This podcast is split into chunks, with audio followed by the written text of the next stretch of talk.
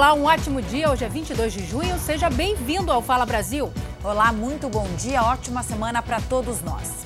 Então vamos ao vivo até o Rio de Janeiro, porque o secretário estadual de saúde do estado pediu demissão hoje. A Aline Pacheco tem mais detalhes para a gente dessa demissão. Aline, bom dia. Qual é o motivo?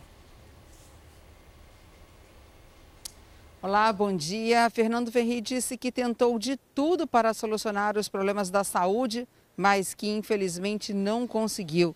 Ferri deixa o governo em meio a investigações de superfaturamento na compra de respiradores e nos contratos de instalação dos hospitais de campanha. É o segundo secretário a deixar a pasta em meio à pandemia.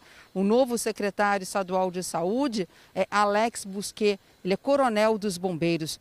O Estado está começando a reabrir de forma gradual. Alguns serviços serão retomados essa semana.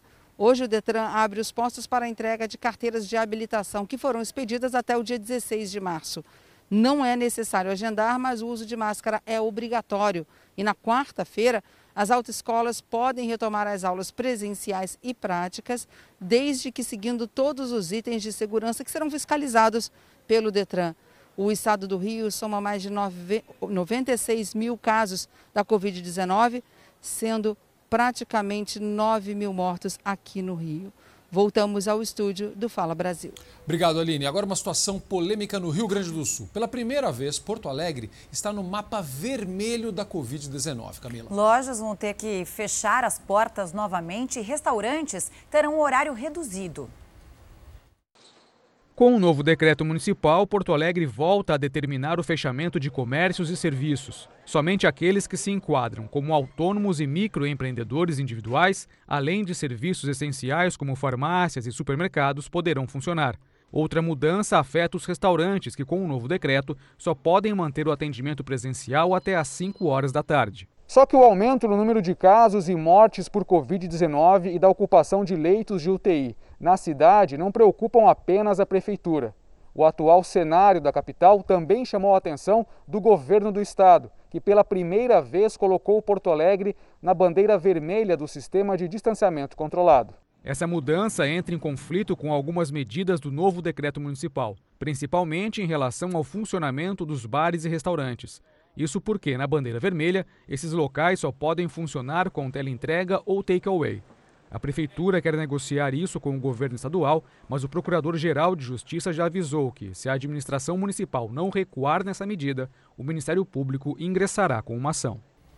Também no Rio de Janeiro, uma família luta para provar a inocência de um jardineiro e estudante universitário preso há 40 dias pelo roubo de uma moto. Pois é, os parentes dizem que o jardineiro foi confundido com o irmão, irmão que foi morto em fevereiro deste ano. Marcele, esposa de Wilton, mostra com orgulho a carteira de trabalho do marido. Ela acredita que o companheiro com quem tem uma filha, a Sofia, tenha sido confundido. À esquerda, Wilton Oliveira da Costa, de 33 anos. À direita, o William Oliveira da Costa, de 27, morto em fevereiro deste ano. A semelhança entre os irmãos impressiona. Ele tem a mesma estatura do irmão dele, o mesmo, o mesmo corpo, mesma cor, né, a mesma tonalidade da pele. O William, ele era traficante aqui da área, né, e ele cometia esses delitos, esses, esses, esses tipos de roubos. Wilton foi preso na tarde do dia 12 de maio. Segundo os familiares, ele trabalhava quando foi abordado pelos policiais. Ainda sem saber o que estava acontecendo, ele foi trazido para a delegacia da Tijuca. Chegando aqui, ele foi surpreendido com mandado de roubo. Desde então, o Wilton está preso e os familiares não têm contato com ele. Ele está correndo o risco de perder o semestre porque ele está em semana de prova, né? Ele está correndo o risco de perder todo o investimento. São seis meses pagando a faculdade para agora chegar agora não conseguir concluir a, é, fazer as provas porque ele está preso injustamente. A defesa de Wilton já entrou com habeas corpus, que deve ser julgado ainda nesta semana. Na visão deste advogado, a prisão é arbitrária. O Wilton é totalmente primário. O Wilton nunca teve uma condenação. Ele dá aula em projetos sociais, né? Então, assim, o cenário ele não é compatível com o cenário de um criminoso. Agora, olha esse flagrante gravado hoje de manhã. Hoje. São moradores deixando um baile funk no Morro do Chapadão, comunidade no Rio de Janeiro. Nas imagens, muitas pessoas aglomeradas, sujeira no chão, o pessoal continuava dançando ali, início da manhã da segunda-feira. Flagrante feito ao vivo pelo helicóptero da Record TV. Salse. Sertanejo, baile funk, responsabilidade, né?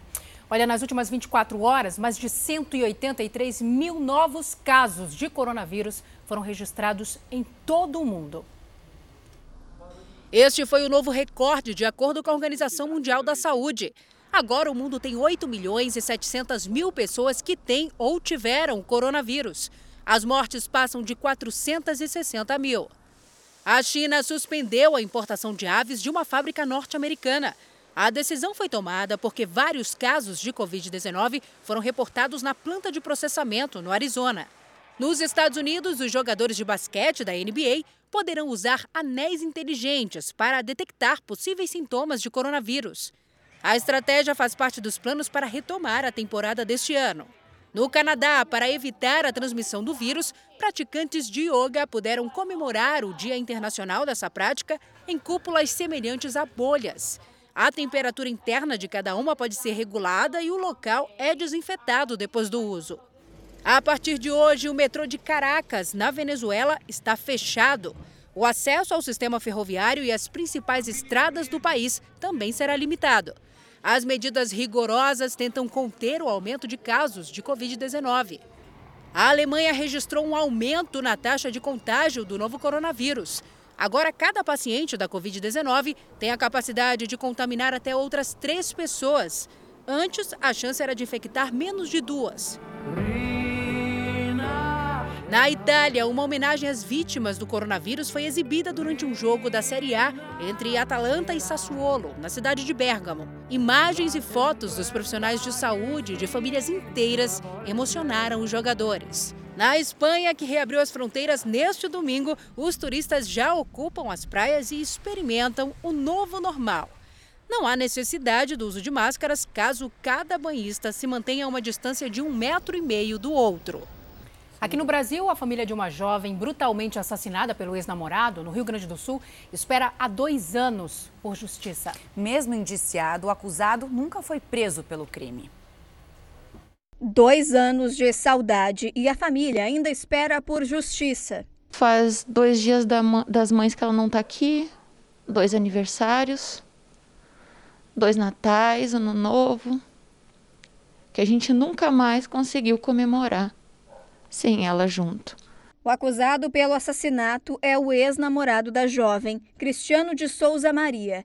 Eles ficaram juntos por nove meses, mas Carolina era frequentemente agredida. Depois que ela resolveu uh, sair dessa relação, daí ele começou a fazer ameaças, tanto por celular e pessoalmente.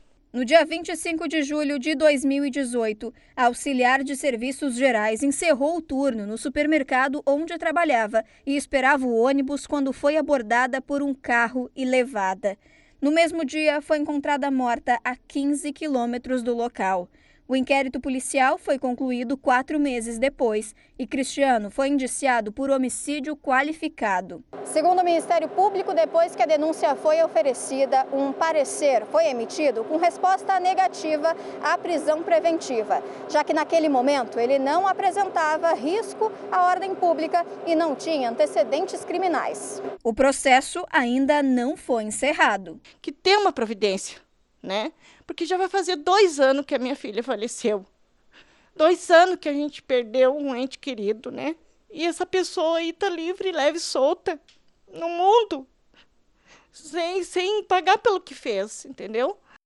Agora, olha que interessante essa situação. A caderneta de poupança, a aplicação mais tradicional do nosso país, voltou a atrair os brasileiros em plena pandemia. É interessante, né? Ter uma reserva né? nesse período de crise econômica. Os depósitos superaram as retiradas em mais de 37 bilhões de reais em maio, a maior captação dos últimos 25 anos. Mas investir na poupança nem sempre é o melhor negócio, ainda mais agora, com juros baixos. É importante a gente esclarecer isso. Especialistas dizem, então, quais são as opções. Vamos ver.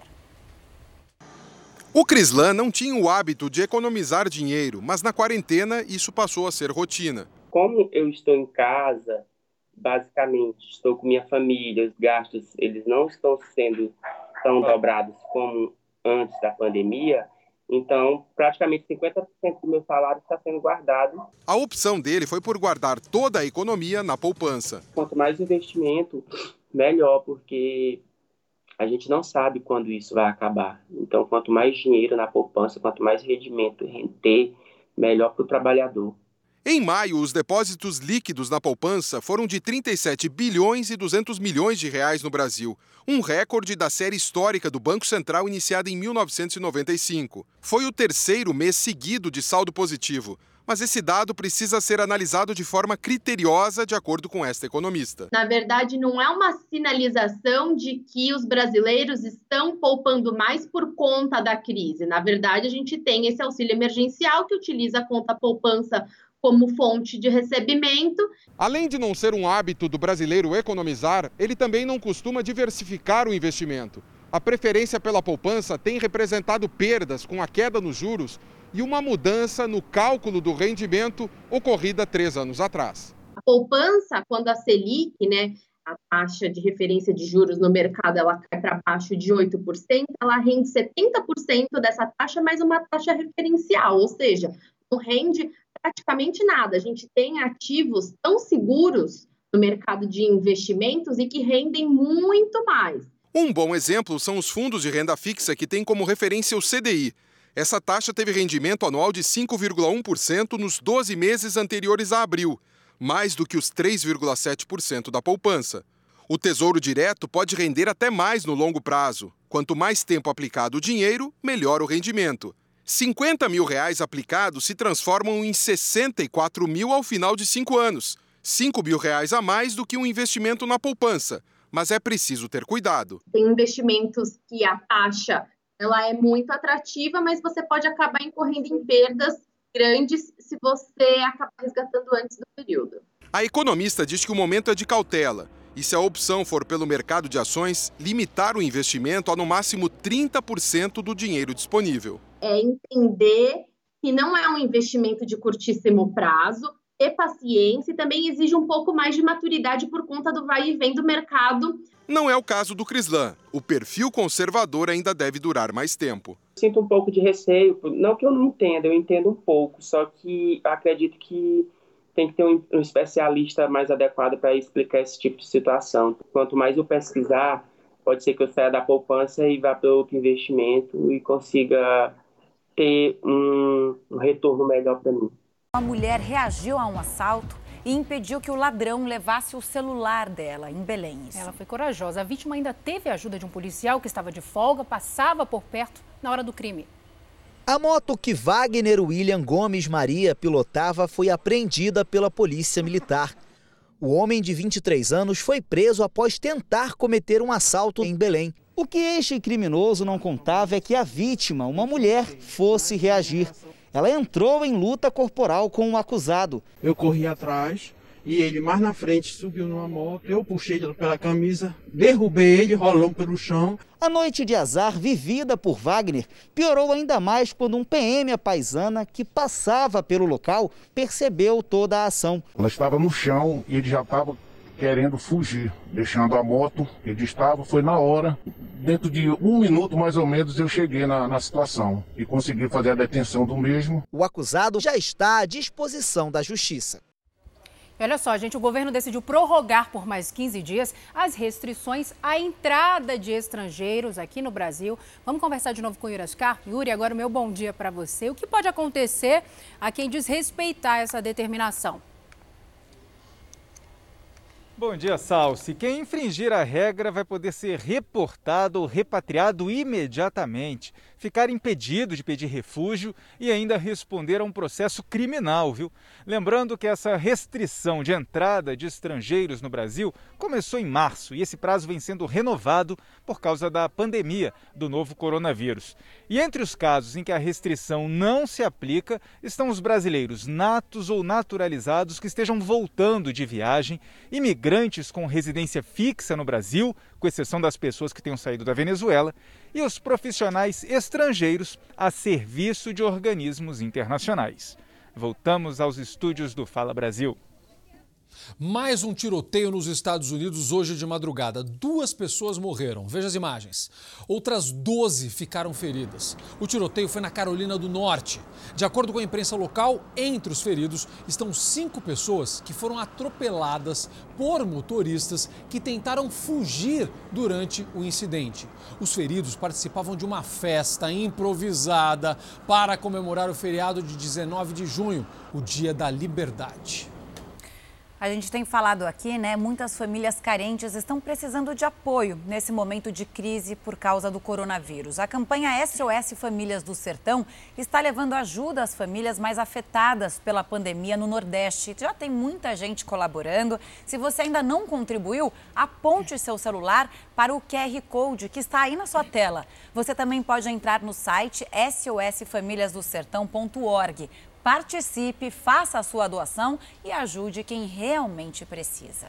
O advogado Rodrigo Roca, que já defendeu o ex-governador do Rio de Janeiro, Sérgio Cabral, vai assumir a defesa do senador Flávio Bolsonaro, junto com a advogada Luciana Pires. A mudança está sendo feita depois da saída de Frederico Wassef. O ACF defendia Flávio Bolsonaro na investigação sobre movimentações financeiras suspeitas quando o atual senador era deputado estadual no Rio de Janeiro. O advogado resolveu sair do caso depois que o ex-assessor Fabrício Queiroz foi encontrado na casa dele, em Atibaia, no interior de São Paulo. O senador Flávio Bolsonaro elogiou a competência e a lealdade de Wassef. Disse que o advogado deixa a causa mesmo ciente de que não fez nada de errado, apenas porque acredita que está sendo usado para prejudicar o senador e o presidente Jair Bolsonaro. Com a quarentena, as pessoas têm ficado mais tempo em casa, né? O que aumenta o risco de acidentes domésticos. Uma pequena falta de cuidado é capaz de provocar um incêndio. Por isso, é preciso ter muita atenção ao usar aparelhos elétricos e eletrônicos. E afinal, quais são os principais vilões dos acidentes domésticos? A gente explica.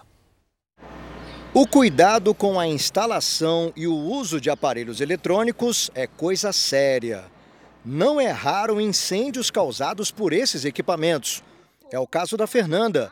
A lava-louça dela quase destruiu a casa toda. A hora que eu abri a porta do quarto, eu já não enxerguei nada. Era só fumaça. Só nos três primeiros meses deste ano, o Comando do Corpo de Bombeiros do Estado de São Paulo registrou 246 ocorrências de incêndio causadas por acidentes domésticos. Os aparelhos que mais causam incêndios são aqueles que esquentam rápido para funcionar. Major Palumbo está aqui e vai demonstrar, por exemplo, cafeteira, sanduicheira, forno elétrico, né, Major Palumbo? Infelizmente, nas ocorrências, a gente verifica que esses equipamentos, quando eles são ligados numa mesma tomada, eles sobrecarregam o sistema, causam curto-circuito e a consequência é o incêndio. E na hora de colocar esses equipamentos na tomada, é preciso ter muita atenção. Nunca fazer uma adaptação, porque às vezes alguma, algum tipo de cafeteira ela possui uma, um, um plug que é um plug diferente do que você tem na tomada. Então o que você tem que fazer é trocar a tomada. Os celulares também são responsáveis por grande parte dos acidentes. Não deixar em locais é, com aquecimento, com sol, não dormir com o celular carregando debaixo de travesseiro, de cobertor, essas coisas, né? Nos últimos meses, as pessoas têm ficado mais em casa, o que aumenta o risco. Daí vamos fazer um cafezinho, vamos fazer um, um pãozinho de queijo, vamos usar a torradeira, vamos usar o, o, o equipamento, vamos usar o micro-ondas, vamos fazer um forninho elétrico e você vai aumentando a carga da sua instalação elétrica. O álcool em gel, muito usado nesse período de pandemia para limpar superfícies e produtos, também deve ficar longe do fogão e de produtos elétricos. O álcool ele tem uma combustão quase que completa, fazendo com que você não verifique, por exemplo, se você limpa uma pia e, e ele esteja perto do fogão, que ele pode ter o contato com o fogo. E nesse momento, se você encosta, por exemplo, um outro tipo de material combustível como papel, você verifica é, que você tem um incêndio, pode causar ali queimaduras e também colocar em risco toda a residência. O gás de cozinha é outro vilão.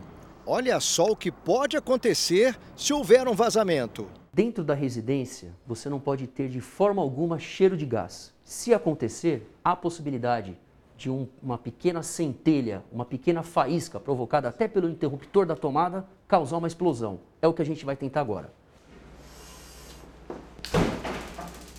A pequena explosão foi provocada para demonstração em um ambiente controlado e tomando todos os cuidados de segurança. Mas imagina o que poderia acontecer se fosse dentro da sua casa. Meu Deus do céu, a gente tem que tomar muito cuidado mesmo, especialmente com as crianças. Agora, olha essa notícia aqui: os testes de um trem ultra rápido foram um sucesso na China. Esse novo trem pode chegar a 600 km por hora de velocidade. O modelo de um vagão do trem foi testado numa universidade de Xangai. Ele se movimenta pela chamada levitação magnética, quando o vagão é suspenso sem suporte, apenas pela força magnética. Isso reduz o atrito e, portanto, aumenta a possibilidade de velocidade velocidade. Os responsáveis pelo projeto pretendem criar ainda neste ano um outro protótipo com cinco vagões. Esse tipo de trem representa um grande avanço. Só para ter uma ideia, uma viagem entre Xangai e Pequim poderia ser feita em três horas e meia. De avião, o mesmo percurso leva uma hora a mais. Demais. Bom, vários países puderam acompanhar nesse domingo um fenômeno raro, um eclipse solar anelar. Pois é, chamado anel de fogo, que acontece quando a Lua não cobre totalmente o Sol. Foi o primeiro de 2020 e só volta a acontecer daqui a 19 anos. Vamos acompanhar com a nossa correspondente Cíntia Godoy. O verão no hemisfério norte começou de forma especial este ano. O dia virou noite em algumas regiões, dando a impressão de que o Sol e a Lua trocaram de lugar. Na Índia, o fenômeno teve início às 10h20 da manhã e atingiu pico ao meio-dia. O eclipse solar anelar acontece quando a Lua, a uma maior distância da Terra, bloqueia a luz do Sol, mas não completamente, resultando em um anel de fogo ao redor do satélite. Um espetáculo que pôde ser visto em 14 países na África e na Ásia. Em Taiwan, admiradores se prepararam com máscaras e telescópios, já que não devemos olhar diretamente para o sol a olho nu. Moradores de várias partes da China também puderam observar o fenômeno. No Tibete, um grupo montou acampamento às margens do lago Manasarovar. Olhos vidrados para não perder o anel de fogo, que durou menos de 40 segundos. Nesta escola, na cidade de Xiamen, uma aula a céu aberto. Nós pudemos testemunhar esse fenômeno astronômico incrível e ainda aprender muito com ele, diz a estudante. No Oriente Médio, moradores na Arábia Saudita e Israel também aproveitaram o espetáculo, mas de forma parcial.